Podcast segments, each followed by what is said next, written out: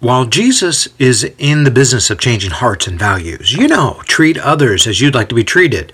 Shifting one's values away from self absorbed living to serving Jesus and others above all else? Let's just say with these folks, God's got his work cut out for him. Hey, it's Andy, and this is the 92nd episode of BNP, Biblical Narratives Podcast.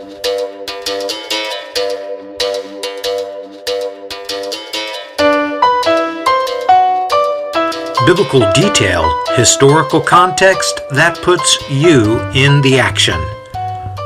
While change is very possible, it's not uncommon for many slip ups or difficult learning moments to come along the way. It's easy for folks to be distracted and wander towards unhealthy interests, especially when we live in a place that offers so much of these interests. Meanwhile, for those developing others in the faith, like Paul, we can get fed up and want to move on to others who we feel might be more receptive. But from God's point of view, we might be encouraged to stick it out and watch Him work. Picking up with today's episode, we encounter some major hostility from certain individuals from the synagogue next door to Titius Justus's home. While Sosthenes is now fully in charge, he's feeling the mounting pressure coming from certain special interest groups within a divided synagogue.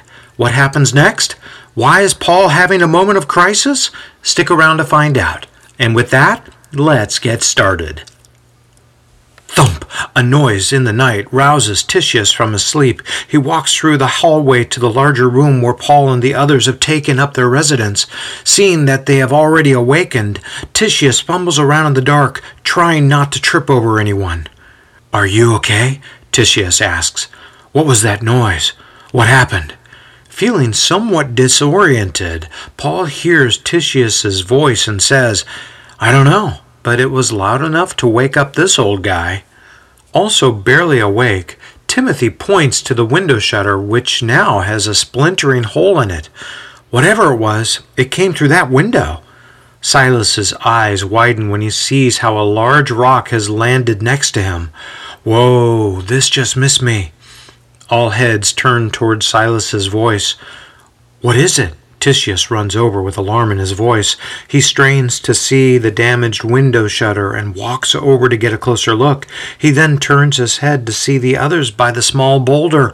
Shaking his head in anger, he mutters to himself, What are they thinking? Unable to hear him quite right, Paul asks, What were you saying? I missed it. Titius turns back to the window shutter to further inspect it and says, We may have upset the sensibilities of our friends next door. Looking at the ground, he goes on, You might want to put on your sandals when walking around now. There might be a few shards of wood scattered about. Picking up the larger pieces of wood to clean up the mess, Timothy looks back at the hole and asks, What were they? Thinking, Sosthenes accuses. That is not who we are, he says to the young man standing in front of him while both stand in the middle of the street. We are not zealots. We are not thugs. We will not lower ourselves to barbarian, do anything at all cost behavior. Do you understand me? He shakes his head and sighs. In an effort to get a word in, the younger man exclaims, How else do you plan on getting rid of him? Every day he lingers around just outside our courtyard and talks to any Gentile he can.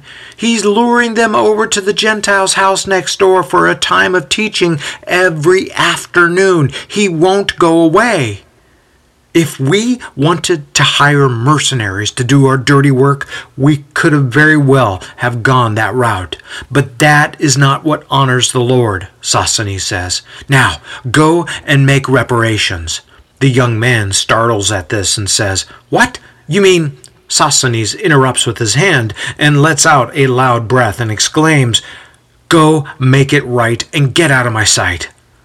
Head slightly lowered, the young man leaves in a huff. Sosthenes walks around a corner to see a husband and a wife approach him. Forcing a smile, he greets them. They don't return the favor. The wife steps in front of Sosthenes, causing him to nearly bump into her. We have an issue with you, she blurts out. Her husband rolls his eyes and places his arms on her shoulder to help her ease up. Nearly apologetically to Sosthenes, he explains, What my wife means is that we are distraught about the turn of events that have recently taken place. What do you mean by recent events? Sosthenes asks. You know darn right what events we're talking about, the wife boils over. Again, her husband cuts her off and tries to mitigate the mounting tension between them. What she means, she interrupts him and says, Enough dancing around like we have to be worried about this schlep. She steps around her husband, comes face to face with a very surprised Sosthenes, and points her finger into his chest. What you did to Crispus and his family is sickening. They are close friends of ours, and we would do anything to support them. And you, publicly humiliating them and turning good men into your henchmen to do your dirty work. Shame on you! Shame! Paul! Paul! Timothy exclaims with enthusiasm. It's here! It's here! Paul and Silas look up from the two smaller groups of men that surround them in different corners of the room. He smiles and asks, What's here? The letter! They responded to the letter we sent them earlier. Oh? Paul asks. Have you read it? Timothy straightens up and says, Of course. How could I not? Chuckling at this response, Paul leans over to grab onto the shoulder of the man seated next to him as he labors to stand up. It's not the years, he says. It's the mileage. Don't laugh. This will be you sooner than you think. The men around him laugh while Paul limps over to Timothy. Grabbing the parchment, he squints at the small lettering. You can read this, can't you? he says to his protege. Timothy looks back at him and replies, Of course. Paul shakes his head and walks over to open a window shutter. Well, that's one of us. Want me to read it to you? Timothy playfully asks. Paul sighs and deadpans over at the group of men who sit amused and laugh at the exchange. He then looks down at the letter in the light and begins to read. They have a lot of questions about the Lord's return. Timothy excitedly speaks out and hovers over Paul's shoulder. I suspect that when you shared with them about the hope of Jesus' return, especially in light of their loved ones being killed for their outspokenness of the faith, he stops in mid sentence when Paul gives him a look. What? he asks. I was kind of hoping I could read it, Paul responds. That okay with you? Oh, Timothy replies. Uh, yeah. Paul returns to read the letter. Unable to curb his excitement, Timothy suddenly asks, We going to write them back? Continuing in conversation, Paul, Silas, and Timothy turn the corner to see a number of young men run off in the other direction. What are they doing? Silas asks. What just happened? Paul looks over at the side wall of Titius's home to discover several more gaping holes in each of the shutters. Oh no, he says. Titius, he softly exclaims as he quickly walks over towards the home. Entering the home, he yells out, Titius, are you okay? Titius! He looks over at Silas and begins to panic. Silas, he says, check the house. What happened? Silas begins. Paul interrupts. I don't know, but Titius isn't here. They check the home and reconvene by the front doors. Are we in danger? Silas asks. Paul breathes out and responds, I don't know. We've got a problem. A man firmly sets his hands on the table directly in front of where Sosthenes is seated.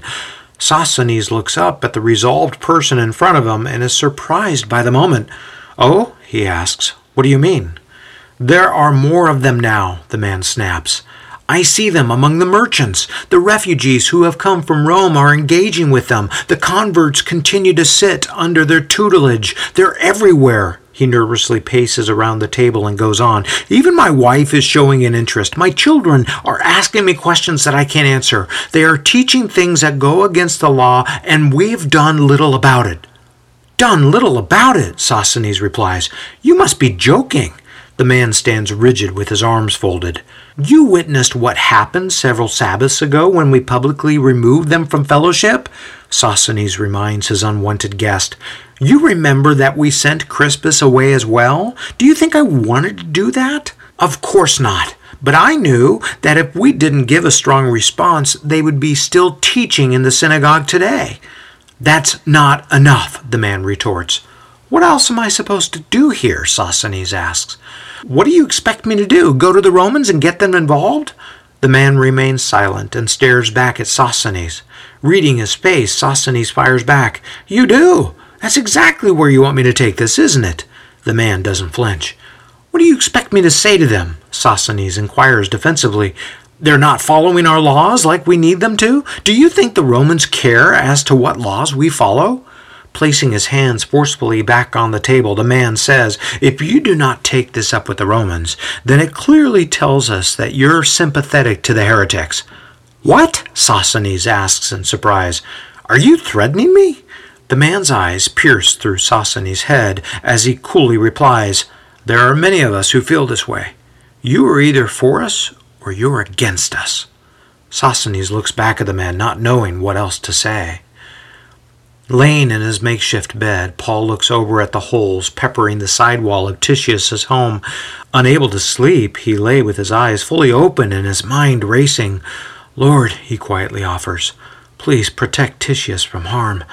I don't know what to do here. If I should be scouring the streets or wait for him to just show back up. His mind drifts off to other thoughts as the frigid air steadily rushes in from the outside. We're going to have to make some stronger shutters if we're going to stay here, he thinks. Surely we can find some guys to help with this. Lord, but people here are so fickle. They uncommit just as quickly as they commit. They regard you, but only for a moment. Then they drift away to chase after something else that seems more appealing within seconds. They stick around only until things get difficult. Then, when the pressure's on, they flee without looking back. So different from the Thessalonians. Those people risked it all. Lord, you've called them, you've chosen them, and they have demonstrated that they are tried and true. But the people here, I'm at a complete loss. What do I do, Lord? Paul's eyes open again when he hears activity happening outside. Throwing a blanket off, he rushes over to a hold shutter to see who or what might be outside. The street is dark and empty. Paul strains to see if he can see anything, but nothing comes into view. He lets out a long breath, turns around to face the dark room, and crawls back into bed. Paul, a voice speaks out. Having drifted back to sleep, Paul awakens at the voice, only to see the same dark and quiet room as before. He closes his eyes again. Paul, the voice calls out again. Do not be afraid any longer. Keep speaking out. Do not be silent about me. Do not run away to another city. Stay here, for I am with you. No man will lash out to harm you. Stay here, because I have many people in Corinth. Well, we're going to stop here for today. In a vision that comes during the night, Paul is directly challenged by the Lord Jesus to stick around and work with the Corinthian people. Incidentally, the people of Corinth promised to be the most challenging people to work with for several reasons. The content found in Paul's letters written later to the Corinthians have provided us with a wealth of reasons that explain why. So, Paul sticks around Corinth for a year and a half, and indeed, he does see fruitful ministry begin to unfold. But what would prompt Jesus to show up at this time? Was Paul having a faith crisis? Maybe. Was Paul trying to run away from Corinth? Hadn't he experienced greater hardship when he was nearly stoned to death in Lystra by the lynch mob from Iconium and Antioch Pisidia? He was whipped and jailed and nearly executed in Philippi. He was almost caught in Thessalonica and was going to be ruthlessly judged as a disturber of the peace there. Turns out it would be some of the early believers in Thessalonica that would take the brunt of the bullying from those townspeople. But later on, Paul would be dragged out of the amphitheater in Ephesus and hunted down later in Caesarea. Is it that Paul is afraid of being physically harmed? Well, who isn't, right? But is that fear the driving force here in Corinth? Maybe. Maybe Paul was tired of putting his life on the line. Maybe Paul remembered how long it took for him to recover from his flogging and near death experience in Philippi. Maybe Paul was just tired of being bruised up. What's curious to me, however, is how Paul writes Timothy towards the end of his life, some 15 years after this time spent here in Corinth. By this time, around AD 68, Timothy had risen up more or less as Paul's replacement and would co lead several churches throughout Macedonia and modern day Turkey. Writing to his young protege, Paul shares how he had fought the good fight and how he had been willing to give his own life as a drink offering spilled out in worship before the Lord. Here's what Paul writes in 2 Timothy For I am already being poured out as a drink offering, and the time of my departure has come. I have fought the good fight. I have finished the course. I have kept the faith. In the future, there is laid up for me the crown of righteousness, which the Lord, the righteous judge, will award to me on that day, and not only to me, but also to all who have loved his appearing. That's 2 Timothy 4 6 or 7. But back to Corinth. Maybe Paul was having a hard moment where Jesus just needed to show up. Or maybe Paul was wondering if his work here in Corinth was of any value. Could it be that he had similar concerns here in Corinth as he did in Thessalonica? When in Athens, Paul sent Timothy back to Thessalonica to get him updated. When Timothy came back with a glowing report about their faith, Paul was supremely encouraged. What was his concern? That all of his labor and putting himself in harm's way to benefit the faith of others would be for nothing. In 1 Thessalonians, Paul writes this For this reason, when I could no longer endure it, I also sent to find out about your faith, for fear that the tempter might have tempted you, and our labor would be in vain. That's 1 Thessalonians 3 5. Was this a matter of a crisis of faith for Paul? In a way, yeah. But Paul wasn't worried about his own faith so much. He was deeply concerned about the faith of the Thessalonian believers, especially after he spent a lot of time with them. I suspect that Paul has a similar concern towards those here in Corinth. Was he spinning his wheels, or were the Corinthians going to get serious about their faith? Here's my takeaway Paul is willing to live through hell if it helps others believe. What worried Paul the most about the Corinthians? That they wouldn't grow in their faith. Here's what he says first to the church in Thessalonica. In all our distress and affliction, we were comforted about you through your faith. For now we really live, if you stand firm in the Lord. For what thanks can we render to God for you in return for all the joy with which we rejoice before our God on your account? As we night and day keep praying most earnestly that we may see your face and may complete what is lacking in your faith. 1 Thessalonians 3 7 through 10. And in this passage, Paul later says to the Corinthians, after spending much time with them and explaining why he had chosen to hold back from visiting them again. Now I call upon God as my witness that I am telling the truth. The reason I didn't return to Corinth was to spare you from a severe rebuke. But that does not mean we want to dominate you by telling you how to put your faith into practice. We want to work together with you so that you will be full of joy. For it is by your own faith that you stand firm. And that's 2 Corinthians 1 23 through 24. As it was for the first Thessalonian believers, the situation was likely compounded for the Corinthians. Why? They had far more cultural issues to contend with in Corinth than they did in Thessalonica. Let's put it this way Corinth was a highly prosperous town that encouraged very loose living.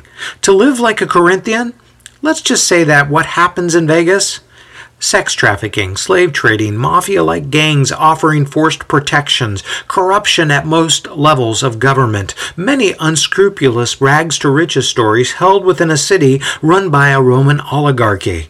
What could possibly go wrong? Furthermore, imagine coming to faith after some pretty wheels off living. While Jesus is in the business of changing hearts and values, you know, treat others as you would like to be treated, shifting one's values from complete self absorbed and self fulfilling living to serving Jesus and others above all else, let's just say God's got his work cut out for him with these folks.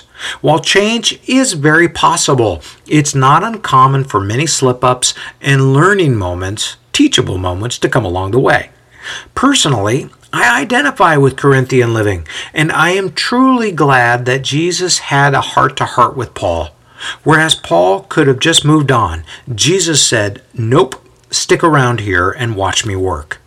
I personally have benefited from those who have chosen to invest in me, even though I was a slow to learn and slow to trust individual.